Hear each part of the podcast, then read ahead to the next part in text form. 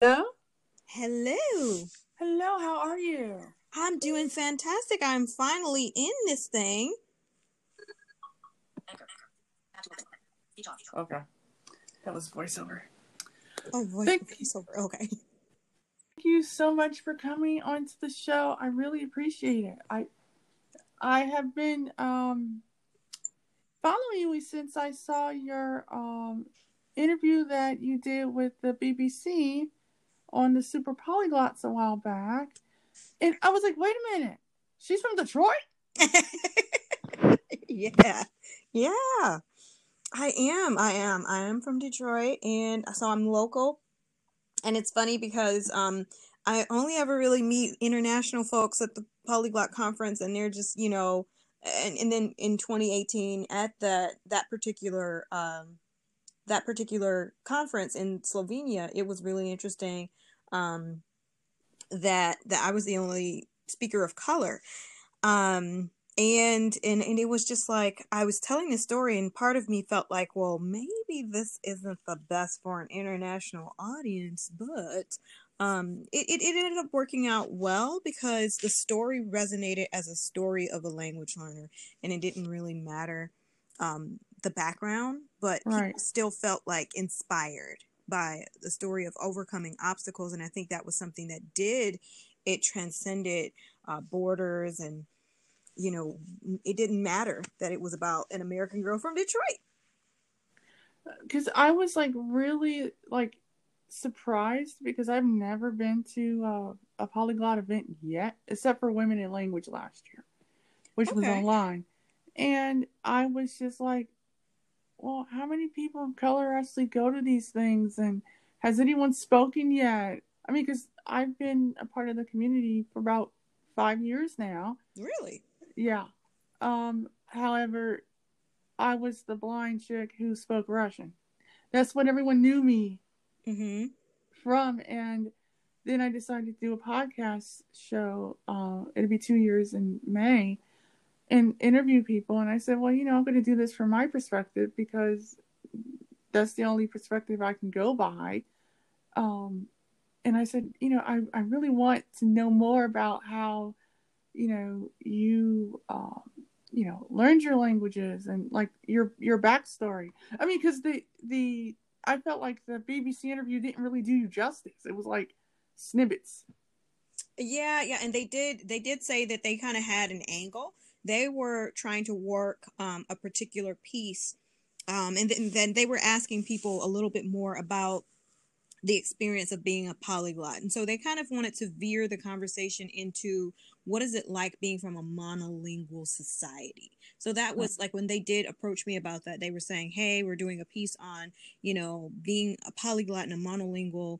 kind of um, world what is it like for you and you know do you find other people are thinking along the same lines as you or do they find that you're kind of odd or whatever the case is Right. Well, I'm usually more informal with my interviews. I it's more conversational. okay So, um, we could start at the beginning. Um, like, when was the first time you knew languages were for you? well for me it was um growing up in detroit we uh, went me and my siblings we went to detroit public schools and you know it wasn't long into our experiences. We were probably in like second or third grade um when we realized the schools were overcrowded and you know there just weren't a lot of you know educational resources. So my mom decided to take my siblings and i out of the public schools and homeschooled us just because there seemed to be a lack of educational opportunities. These were public schools that were underfunded and overcrowded. And so um being homeschooled, we were going to the library every day, and each of us kids was given a language. My my older sister was given French, I was given Spanish, my brother was given German, and um, later on, when my little sister came along, I kind of wanted her to learn um, Farsi. So um, so we all were just like these little um, homeschool kids that had a very unique curriculum, and much of our experiences was, you know, focused around having these kind of intercultural experiences. And I know um, downtown Detroit has this cultural center where you have the Detroit Institute of Arts, the, the main public library, where there's a plethora of language learning, um, cassette tapes, it used to be, you know, so, um, you know, there were so many different opportunities, and there was also the International Center where there was a hall of international dolls from around the world that's kind of locally famous, um, or at least it was mm-hmm. at the time.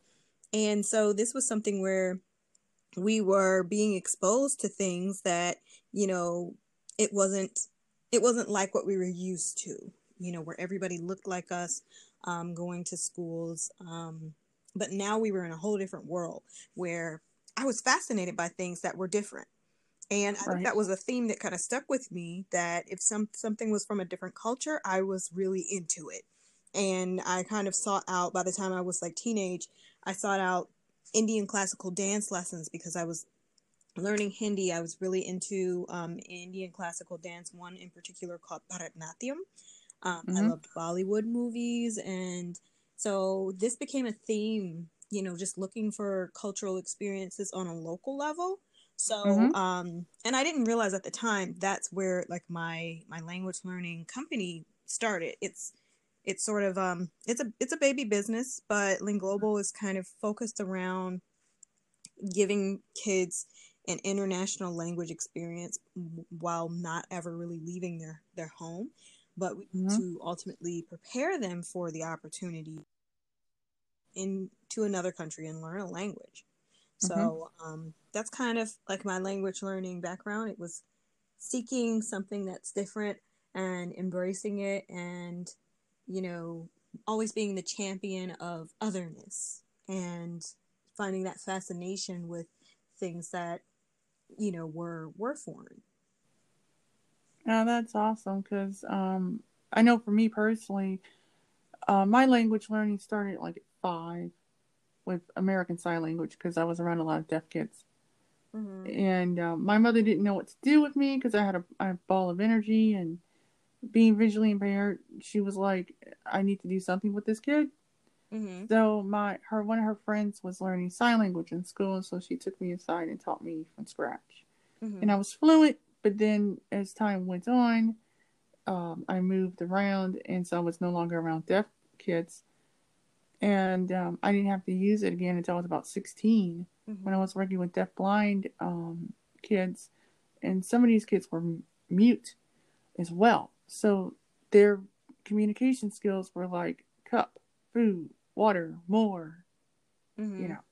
And so I I still remember the basics. I don't remember everything, but um, I didn't start uh, Spanish until I was in community college in Cleveland, mm-hmm. and then um, it wasn't the language of choice. I wanted to do French, Italian, or Russian, mm-hmm. but they didn't have it there at the campus I was at, and I didn't feel like catching like two buses to go to the west side just to do a semester of Russian. Yeah. So I said, well, you know, it happened when it happens. So I did the Spanish, and um, for me, it was um, old school a Como Se Dice book and some CDs, and a whole bunch of people reading to me constantly because I'm an auditory learner. Mm-hmm. So um, I just basically went through like 27 months of, of Spanish, and they wanted me to go to Mexico or Cuba uh, for like a summer, and uh, I didn't have the money, so I wasn't able to go. But I picked languages back up at thir- age 38 with uh, Russian. Oh, really? Yeah.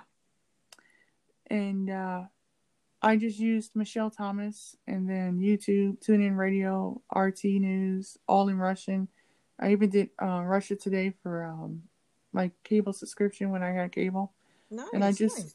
I just sat there and listened all day, mm-hmm. like from six a.m. to midnight, for like a whole year. And um, I did a lot of speaking.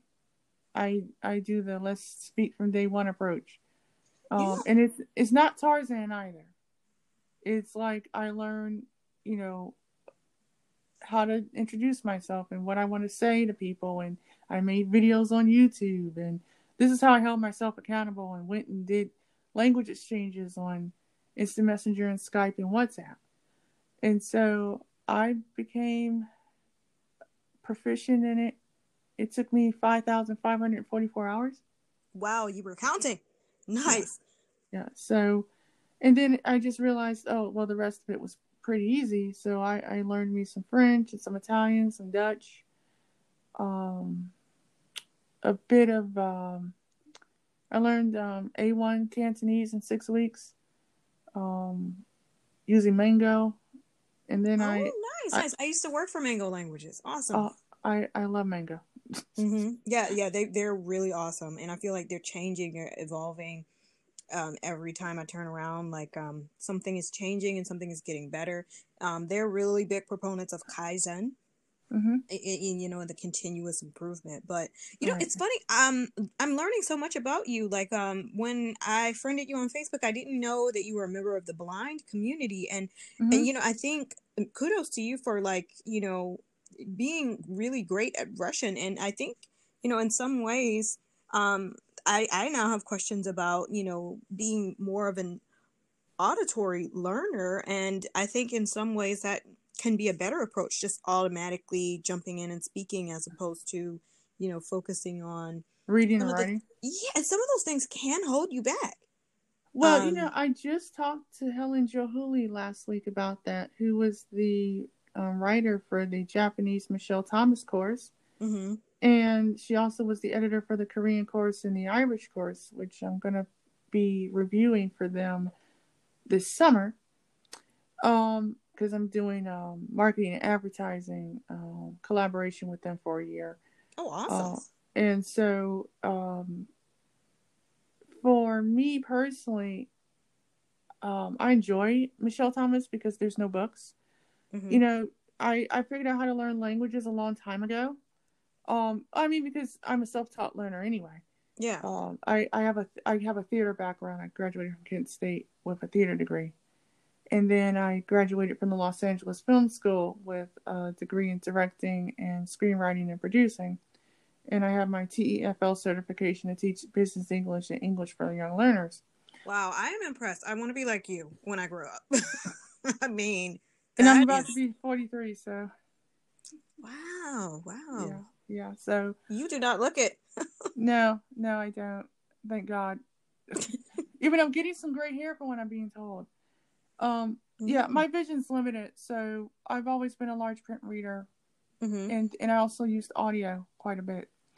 And I did know Braille from the time I was eight, but when you're a large print reader and you know audio, they expect you to learn to use your vision until you can't use it anymore. Mm-hmm. Um, that's pretty much how the system works, whether you're working or whether you're in school. And um, so I really have been using Braille probably since I was 36. Um, I can read in Dutch, German, Italian, French, Spanish, Brazilian, Portuguese, Russian. Yeah.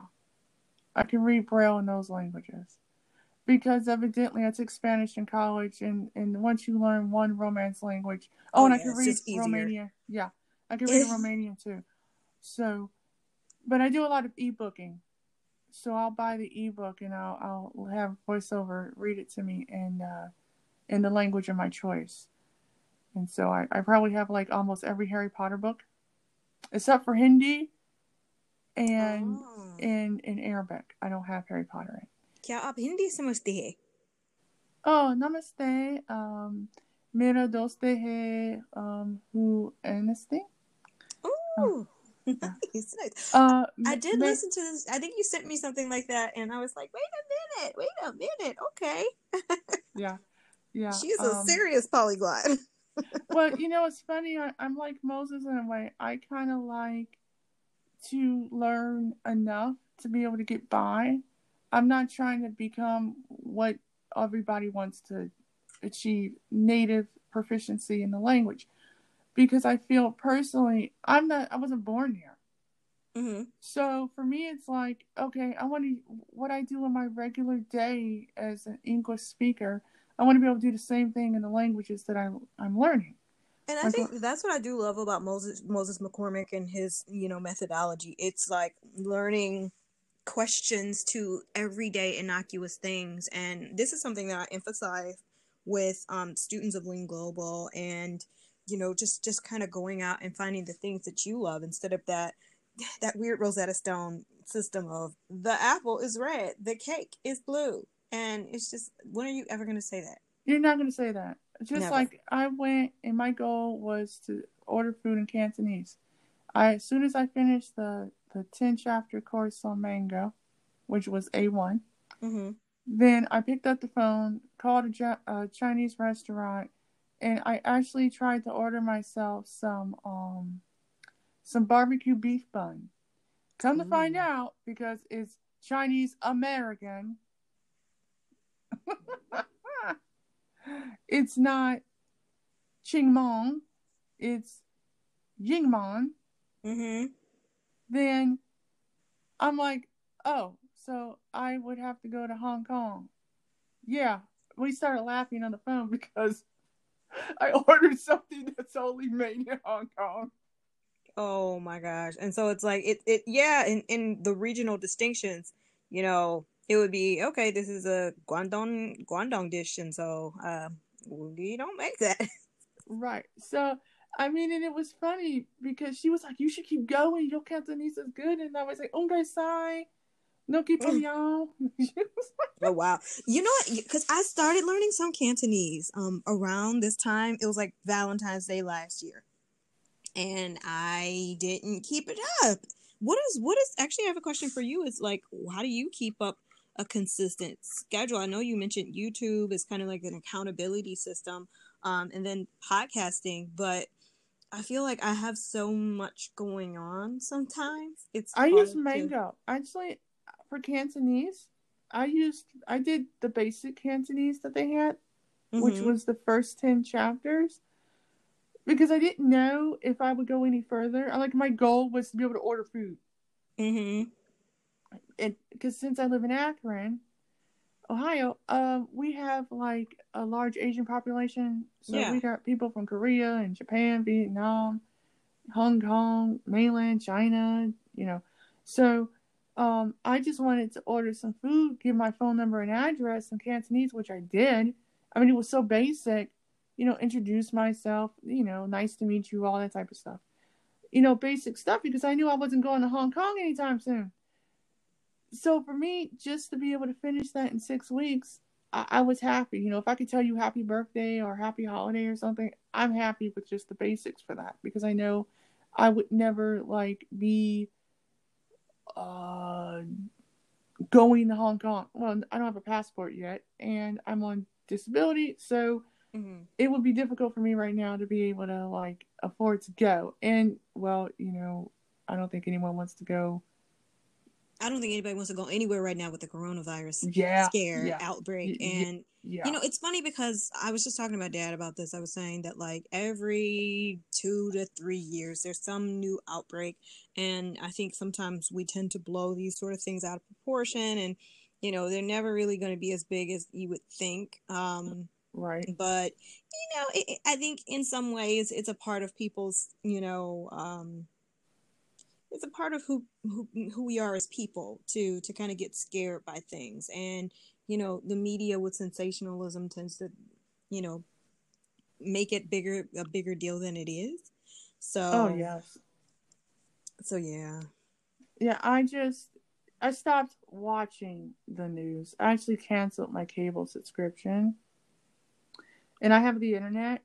And so Mhm. I live off of like PBS app and like Disney Plus and CBS All Access and Netflix and Hulu and YouTube and TuneIn Radio and my digital movies.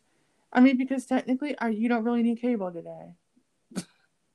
You really don't. You really don't. And I feel that um there's there's something about, you know, just kind of having the internet. That's uh, you know, cuz people were like, "Oh, do you, did you see the debates and did you did you you know watch this blah blah blah blah blah and it's like no i don't find that i need to do those things because i love that you know in some ways debates can be given out in digestible little bites on youtube and right. i can get the the main points and you know um just just be able to really be that engaged person who also is good with managing her time um Right. and getting getting the most out of it getting more bang for your buck I pay for YouTube Premium just to be able to skip through the commercials and some of that stuff. Um, and I think I'm good with just my streaming services. Um, I mean, I think that's where TV's going these days anyway. it really is. It is. And um, I find that unless there's like tonight, there is a. I love the royal family, the British royal family. I'm obsessed. Um, and so there's a special on CNN about you know the Windsors, and I've been watching it for the past Sundays. So um, I'll just kind of catch that with my parents, and but that's on cable, and it's a live kind of thing that you can't catch Right. on online somewhere. So Well, you, you know, and it's it's weird because I feel so sorry for Meghan and Harry right now. They're just getting trashed, and and I think it's it's the way that the British um the British press tends to be and you know they went from being very deferential to the royalty to during the age of Princess Diana where it's like no holds barred and you know it's just your life is my life. Um and I do think just because Meghan is American and black that she's been getting a lot more flack. And they're even saying that oh Harry's changing because of her and it's like ah, he was kind of always the royal rebel. So right, I'm he wanted just to you leave know, the family anyway. So. Yeah, yeah.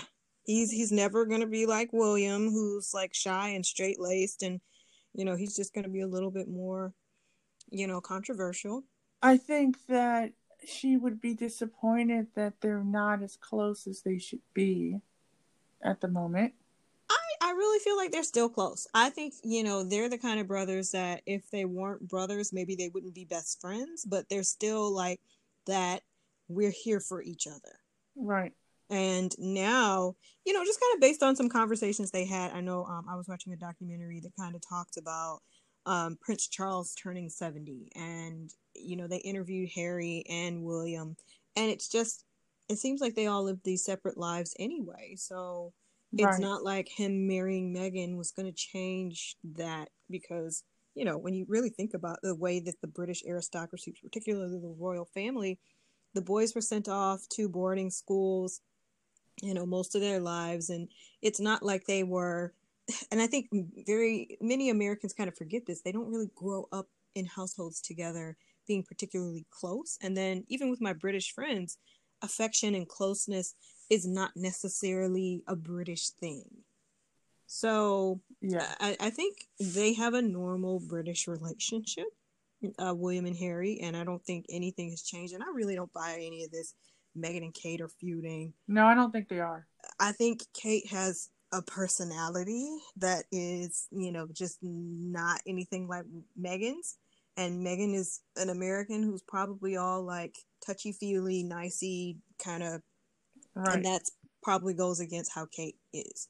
So I think Kate has to toe the line though because of the fact because she's, she's she's she's directly in line to the Right. she's the mother of future king she's Uh-huh. married to the future king um Right. and there's a little bit more of this to expect this is who you are right. Mhm. Now, I mean, I wish they would stop saying that. Uh, I mean, I understand Her Majesty is going to be 94 next month. 94. yeah At the end of the day, she's going. Now, if she lives to be as old as her mother, which her, Her mother, mother was died at 102. 102, Yeah. Mhm. you know, okay, that would be great. But at the same time, you know, people need to stop putting out, oh, well, she's so hurt by it. Well, okay. i don't think she cares at this point i know if anything i you know about somebody who's in their 90s they care less as they get older and these kind of things don't really matter i think she's Right. a stickler for tradition and that was something um you know i was um i'm a huge fan of the crown and Oh, love that you know, show. the, the same person who wrote the crown also wrote a movie um about queen elizabeth back in the early 2000s I saw um, that movie, yes. The Queen. yeah, Yeah. the queen exactly Yeah. helen mirren and, and it just kind of talked about how when Princess Diana died, you know, the Queen was very against any of this show of public affection, a parade, or any of this. She was just saying, oh, Princess Diana is no longer a member of the royal family. This is tradition. This is not what we do. We don't fly the flag over Buckingham Palace, um, you know, when somebody dies or whatever. And, you know, this is, this is, she's a traditional woman and she's a very simple woman. So when it comes down to it, I don't think she really cares anymore. But she is that kind of person where it's like, this is tradition. This is what we do. We just keep calm and carry on, and you go about your duty. Right. I mean, now you know I can understand why Harry and Meghan uh, left. The treatment she was getting was horrendous. First of mm-hmm. all, why would you put white tights on a black woman? That wait, when did that? Wait, when, when, what was that? What was that about? Okay, when she first started dressing in public, they had her mm-hmm. in a pair of white tights. I have to go back and find this because I'm like, what? Yeah, because that yeah, they sounds... had her in some white. I'm like, dude, that girl. Okay, she's half white, dude, but she's caramel. Yeah, she ain't. Yeah. No, man, come on. You know, mm-hmm. but but see, they're not accustomed to dealing with a mixed girl, and they're not she's intelligent. She speaks her mind. She's not going to change overnight just to be in some stuffy aristocratic institution where okay, now they say that the royal family's racist. Well, I don't believe the royal family's racist. Exactly. I don't either. And I, I think it's more of, you know, the people around them. And I really do feel like the royal family should be slimmed down. And this is, you know, I went over there for Meghan and Harry's wedding. I wasn't invited. I'm not that important. but not yet. But I went just to be there in the atmosphere and um to be with the crowds to, you know, and there was just this this feeling of the British people were like, oh, okay, all right, another wedding. And, you know, people were just like, okay, this family, you know, they're paid for by tax dollars. They but they also love the royal family. It's like they're a part of the family. So, um, I, I say all this because the fam the royal family as a whole needs to be slimmed down. The kids have the, the queen has four kids. Right. And you know, they each have two kids. And and it's just like so we're bringing all of these royal people. Now you've got Prince Andrew's kids. They both want some big pageantry style wedding, and I think it's right for Harry and Meghan to want to be pared down because Prince William has 17 kids, and by the time no, um, it, it's a growing family they have, and by the time Prince Charles becomes king, it's like why do you need all of these extra royal family members? You've got Princess Margaret's kids. You've got, you know, I don't even know how Princess Michael of Kent is related to them. I think she's the queen's cousin or something. And I'm like, uh, why do all these people need to be in these palaces, supported by the public and a part of this? You know, it can't it just be a pared down family, right? Like a nuclear family, no cousins, no weird. Like... Well, well, you know, it's kind of funny. I think the reason why Andrew wanted Beatrice and Eugenie was because they were blood royal. And so they actually really wanted to help. I can mm-hmm. understand that. Now, Zara and Peter, they didn't have titles because Anne said no, they you yeah. know, but that's one thing. And I felt bad when Peter Phillips and his wife are, are getting a divorce. I felt really bad. But you know, maybe she was just unhappy. I, I could tell. It, it, it I feel like it's difficult I don't really. I think down the line, maybe even Kate might leave William, um, because it seems like it's a lot of pressure for no reason. And well, you know, Peter I, Phillips doesn't even have a title, but yet I guess she would still fall under that same scrutiny. Well, yeah, she still, yeah, because they want you know you that's the queen's way. oldest grandson, right? But the tr- he's he's a relative. Well, he is the prince royal because of his oh okay because of his mother. Mm-hmm. But at the same time, I can understand that. Could you imagine someone telling you how to dress every day, how to behave, how to you can Which is why Meghan is not doing any of it. Right, right. And I mean, I love her. I think she's awesome. I love her style. Well, I liked her. oh yeah, I loved her since she was on Suits. Um, I was feel I feel like I was one of the only people who watched the show. Um, but but yeah, yeah, it's it's just it's interesting because I feel like this is kind of pointing to the direction that everything is going to in society. There's there's a change, and it's time for a change. Why are we so deferential to people who just have titles? You know, most of that has gone away when you think about how there are no non-royal dukes really left, right. and all of these, you know, these titles or we used to call people my lord, my lady. You know, none of that really exists anymore. Right I mean, there to... are, there is royalty out there, but they're actually they're not allowed to vote. They're not allowed to do any of that. I mean, they still do charity work, and they they're, but, they're still figure they're figureheads. But right. I think you know the, the the deferential status, right? And this this I think that's what Meghan and Harry are getting away from, and I think they're also um there was a like a, a political comedy guy who made a you know Bill Maher who has um right not politically incorrect. The show is um, Real Time with Bill Maher. He right. kind of had a, com- a, a, um, an op-ed that where he talked about why do we still bow and curtsy to people who are just human. So, right. um, and I think it, it also kind of like bringing it back to languages. It it kind of brings about this this we need to change things you know there were there were for centuries there were things that you know we realized we were doing wrong and that there were changes that need to be had or traditions that we kept up and we wonder why are we doing this? Um, at the last polyglot conference in japan in fukuoka we kind of talked about languages maybe evolving to have binary and you know non-binary kind of like an, an evaluation a change in the fact that we say that things are masculine and feminine and neuter and why does that still need to exist? Right. And there there was a um, presenter who is non-binary and they were saying that you know there's still a struggle for the pronouns in english you know for for them and as opposed to saying she where this person formerly used to be you know um, identified as eh, female and so now the person wants to you know just kind of have these these pronouns that they prefer being embraced. And you know it just makes me think hmm there are so many languages where you know how do you meet that challenge in french or in italian or you know russian where there's masculine and feminine? We don't have that in english but we still use he she him them um, it, and they, it just it makes it easier a lot of times yeah. um you know just to, to kind of take these things into consideration and to start to change things. I even read an article today about changes in the gregorian calendar. So you know we have these old things that really need to change and these old ways of thinking. Well you know it's funny you say that because i i live in a um senior citizen building where it's people who are disabled and ei people who are mm-hmm. 55 and older. And I'm the only person that's legally blind in this sucker with a guide dog. Now, mm-hmm. now, mind you, you know, a, a, lot of these people are older. You know, it's a mix of black and white. We might have had like one one Latina here, but she's about to move out soon. Mm-hmm. Um, because she's moving back to Arizona, which is unfortunate, but yeah.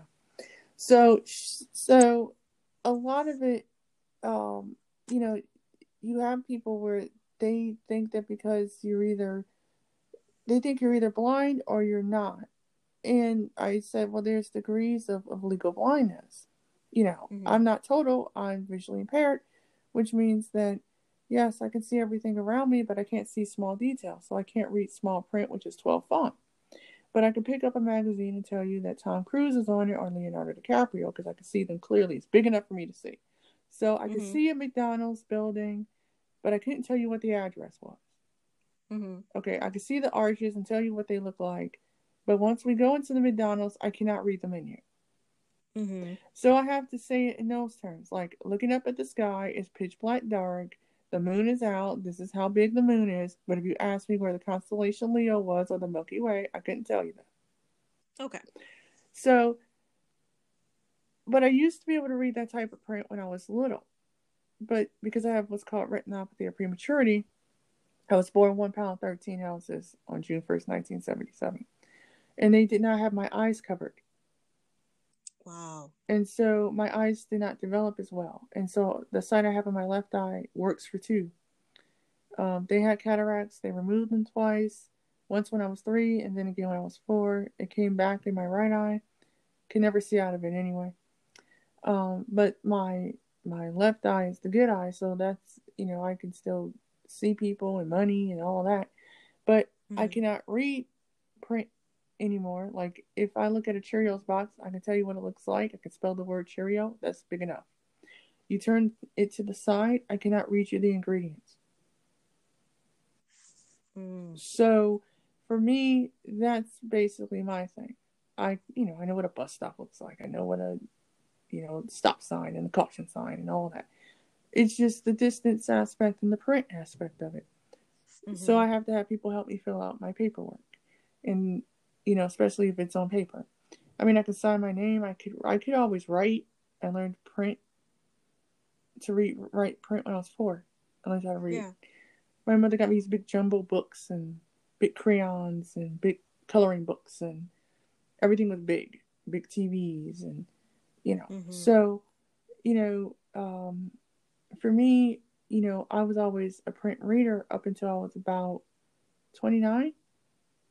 Yeah. So, and I'm going on 43. So I went from uh, seven years ago, 20 over 2400 visual acuity in my left eye to 20, three feet in front of me, counting fingers, distance. Because I worked somewhere for six months using a magnifier with a 10x factor. And I was working in a fitting room, doing everything. And because I had to read with this thing for 20 to 25 hours a week, I I lost a lot of my readable vision. Oh no! In like nine is months. Is it just like you know just the g- degeneration due to yeah um you know the strain? Yes. And so, um, I mean, I still can watch TV and tell you who's on it, but don't ask me if they put a plate of food down. I couldn't tell you what was on it. Mm-hmm. It's those things. I mean, now it's like audio describe and you know, I, I, I watch Netflix and I have Apple, I have all Apple products, so I have voiceover on all the time, and I watch movies and I pick the languages I want and and all that, and I have the subtitles read to me out loud in whatever language. So if it's in French, I'll listen to the audio in French, and then I might listen to if they have Russian subtitles, I'll do Russian, or if they have Turkish, I'll do Turkish. It just depends. Mm-hmm. And so, well, so wait, how I'm sorry to interrupt, but I just want to know how many languages uh, are you, you know, dabbling in? yeah. Okay. Well, I can tell you what I've dabbled in. I can tell you what I've spoken to a pretty good degree. Um, English, American Sign Language, Spanish, Russian. But I named American Sign Language because that was the first language I learned outside of English. Mm-hmm. But I remember a handful of signs. So, as far as speaking to a high level, English, Spanish, Russian. And then if you want to have a conversation with me, uh, French, Dutch, uh, some Italian. But passively, I understand more at a higher level in those those three languages. I, I dabbled in some Icelandic last year, some Greek. Ooh, skilla to Íslensku. Um, wait, ja um, Verdi um, for um, uh, da, da, da, da. It's been a minute. it is, it is, and it's funny. I, I feel like I could only throw that out because um, I learned. I went to Iceland um, with an ex boyfriend. We went there for like this little trip, and I'm like, I'm gonna learn a little bit I didn't learn as much as I wanted to, but there was one phrase um, that's like, "Do you speak Icelandic?" or like, "Do you understand?" It really means, "Do you understand Icelandic?" And yeah, it's Skillathu School, and there is a mall near my hometown called Eastland, and it it's like this political thing that you know everybody's like what are we going to do with the mall eastland where what are we going to do with eastland it's like oh we need some skills to figure out what to do with eastland so it's like Skillethu Eastland School. And then somebody's like, maybe we should put a school there. And it's like, Skillethu Eastland School.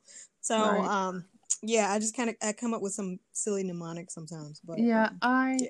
I for some reason I picked up Icelandic, but then my mind kept racing because every time there was someone would put out a different language and they would say, "Oh, well, this is so hard," and I was like, "I'm gonna prove y'all ass is wrong. This isn't hard."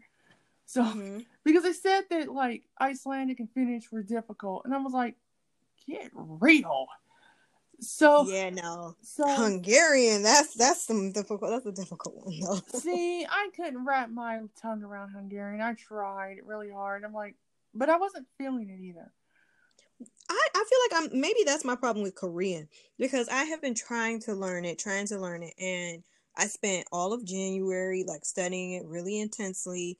And then the other day I walked into a beauty supply store where, you know, most beauty supplies in the Metro Detroit area are owned by Koreans and they were speaking um Korean to each other and I just I couldn't follow one. And then I tried to think of something to say and I couldn't think of anything. Um wow. Maybe I'll I'll learn music or something because um my Hungarian friend challenged me to learn a Hungarian national song, and I literally learned that thing in like a week, and I was like, I liked it. I liked the way that it sounded, and I knew the meaning behind the words I was singing. So I think maybe learning songs and singing, um, whether you're good at singing or not, you know, could be a good way to you know break yourself into a language. So I think that's why I really, really loved Chinese and for me it was easy because with Mandarin I mm-hmm. had been like learning little Mandarin songs and things. Mm-hmm. Um, and then the same like with Spanish, my first love. Um, I always had in elementary school like a Spanish song. There was a Spanish teacher that was their idea of like um that was how this this particular public school taught us Spanish. They would have a lady come in for about 20 minutes and teach us songs, give us candy, and then she would leave. Um, so we weren't actually learning, learning. Huh? Um, but I felt like that that kind of to me the language then became associated with fun. Right. Um, and to me, I think that's more meaningful when you associate a language like that with a fun experience. Um, yeah. And mm-hmm. talking to you now, I feel like it's really, re- you know, reminding me I need to get back on my game, especially um, in in the car instead of listening to all this pop music or whatever it is I'm listening to, I could just throw back on my Pimsleur audio where, you know, they go through everything and um I'll just dive right into it with Korean. Um Oh, I was gonna say. Uh, next one well, a couple months, Michel Thomas method is coming out with a Korean foundation. Oh really? Yes. Now, because I feel like I used to follow Michel Thomas. Now, now that you brought it back up, it's kind of jarring my memory. Now, if you want to get 35% off, one time only, type my name in minus the E at the end, and you can get um, one course of your choice 35% off. So, um, but I will be reviewing that, and I also have to like I contacted Olly Richards of I will teach language.com, which I interviewed already. Um, I've been following him. Yeah, past, I think like, I, I met Olly at the Polyglot conference. So like, if you ever you know can can you know get a passport and you can you can make it to one, I would highly recommend Polyglot conference. This year is going to be in Mexico.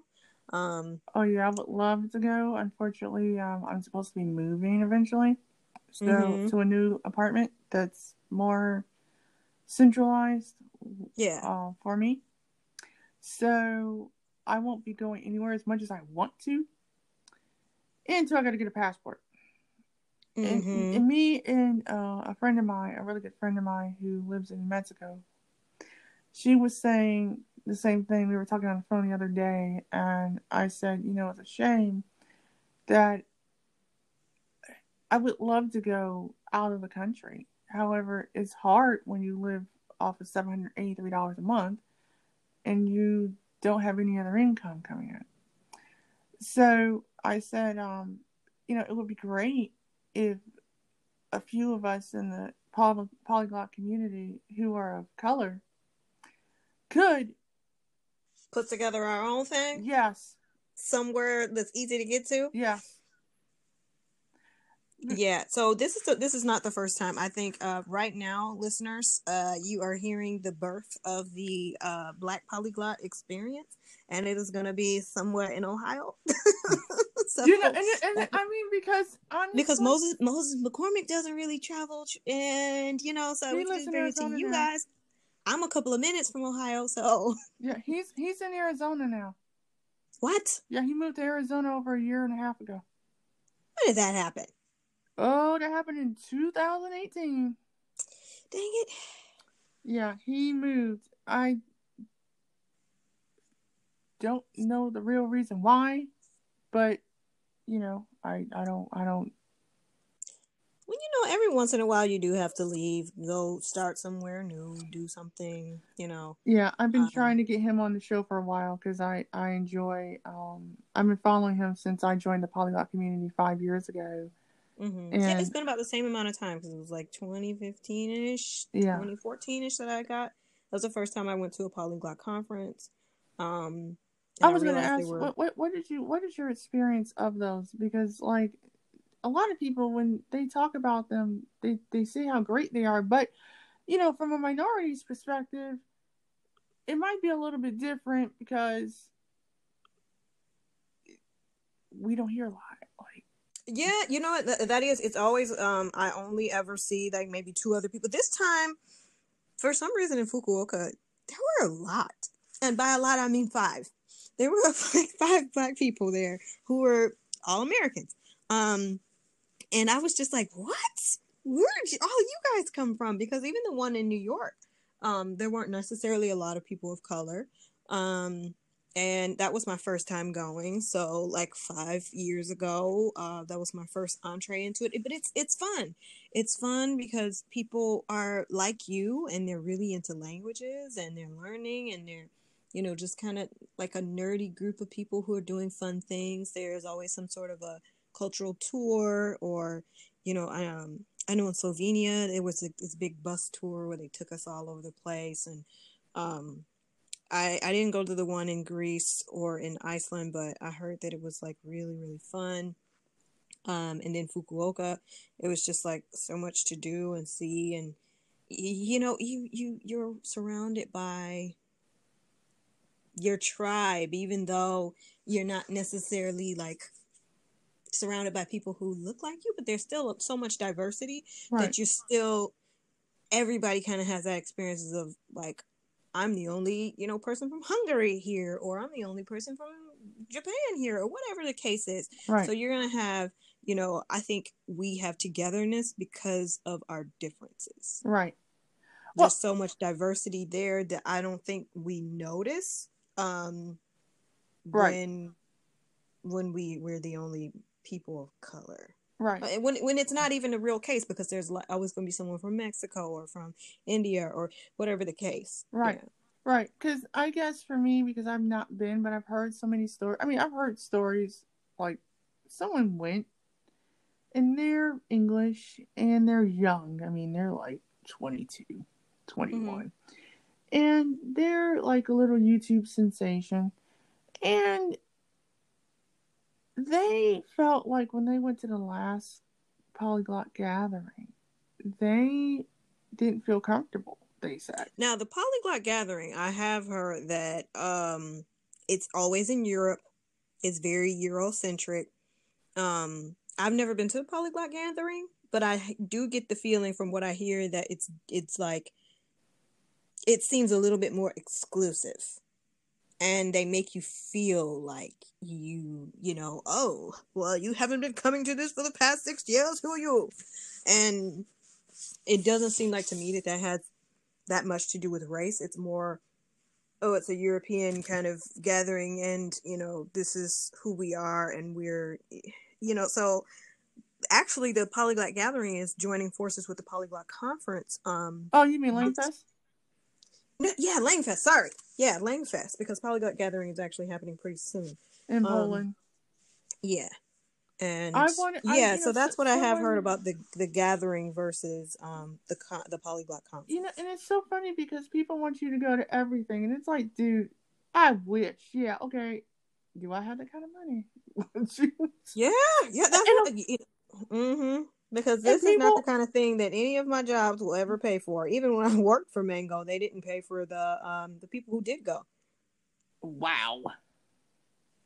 You but, know, I would, um, th- I would think that, that if you work for a company like that, they if you're representing them, that they would pay for something like that. You know, I don't, I can't speak to them now, like whether they do now, but it that was five years ago. Um, and I feel like it was more than five years ago. You know, because I just started using them because, of course, I use their the audio part of it, and it's easy for me to pick up, you know, whatever language it is. Um, I did try some Greek. a little bit of Greek okay. last year. Uh, Um, wait. Um, ya tienes tú um, Kala uh, Mira. Wait, Kat. Wait, Kala. Yeah, Kala. You're doing good. You sound good because I don't even remember what what Efkaristopoulos means. I think it's like, how are you? um, Adiosus. Uh, which means goodbye. Uh, Tiem. Wait, Lempe. Lampion. Tiem. Fuck. Well, anyway. yeah, like that was beautiful. That was beautiful. I mean, some of them. I I remember. I was much better at this when I was in my twenties, like early twenties. I didn't have friends and I would just listen to all of these audio. Um, there were CD-ROMs at the time, and there was a CD-ROM from Transparent Language that it had every. It was like um, 31 languages of the world. They got and they 150 now. What? Yeah. If you go, through... and I love Transparent Language. I've actually partnered with them on um, a couple of things, um, and they they follow me on social media, and I just think it's it's pretty awesome. Yeah, um, I want. I want to partner up with Mango. Mm-hmm. I'm. I am going to be partnering up with um, Innovative Language. Oh, nice, nice. They're they're actually really cool. I haven't um been on any of their their stuff in a while, but um, you know what? Uh, maybe I'll connect you to somebody who is with Mango. Um, she actually taught taught me mm. told me about a Korean language meetup that happened um like two weekends ago. The bot which mm-hmm. means awesome in Korean.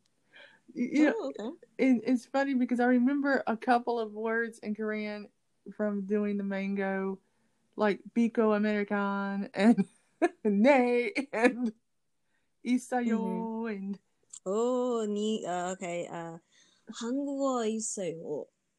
Yeah, like I remember that, but like I don't remember much of anything else yeah it's it's like one of the but i think i've been reading um that was maybe the missing piece a couple years back when i first kind of stumbled across like some free korean classes on my university campus. Mm-hmm. um and my brother and i we went um and we were we were pretty good at it but maybe the missing missing piece was the the um, cultural component.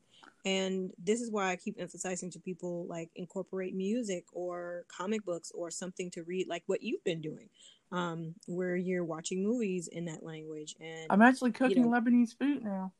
Ooh, nice, nice. I'm gonna come yeah. over for some, you yeah. know, lentil soup. Um, oh, I I made some. It was so good, and I made some Lebanese nights. Um, um, pudding, and it was really good. And then I made, okay.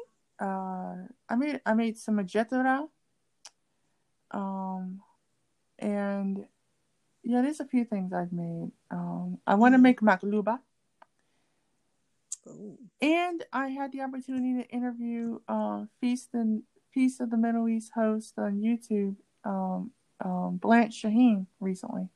You know, I'm gonna I'm gonna connect you to a couple of folks. I think, um, because one of my friends I met at the Polyglot conference is a German gentleman, um, named Gabriel, and he is like he is such a personal development guru he is just like he's always like for my birthday sent me a bunch of books on you know leadership and at the time i was like i don't know if this book fits my life. I'm not a leader. And now i'm an elected official and i also have a leadership position um during my day job. So i'm just like now i've had to revisit that book but but i digress because he also introduced me to a young lady who is starting like a sort of um, black international travel experience um, organization it's mm-hmm. all about it's called travel abroad like a G. Mm-hmm. and um, she's she's really cool we haven't had a chance to like have a nice deep talk like this um, but we are we've kind of talked about you know just like the Black Abroad experience. Um, and I think she'd be a really cool guest to have on the show. Shoot, Gabriel would too. Um, he has he like speaks like 14 million languages. Shukran um, afwan sabe. oh, uh, afwan jazilan. Um, ana but, ana beke uh, erbiswe um deriti sabe. Um, ana min America. U um, what else?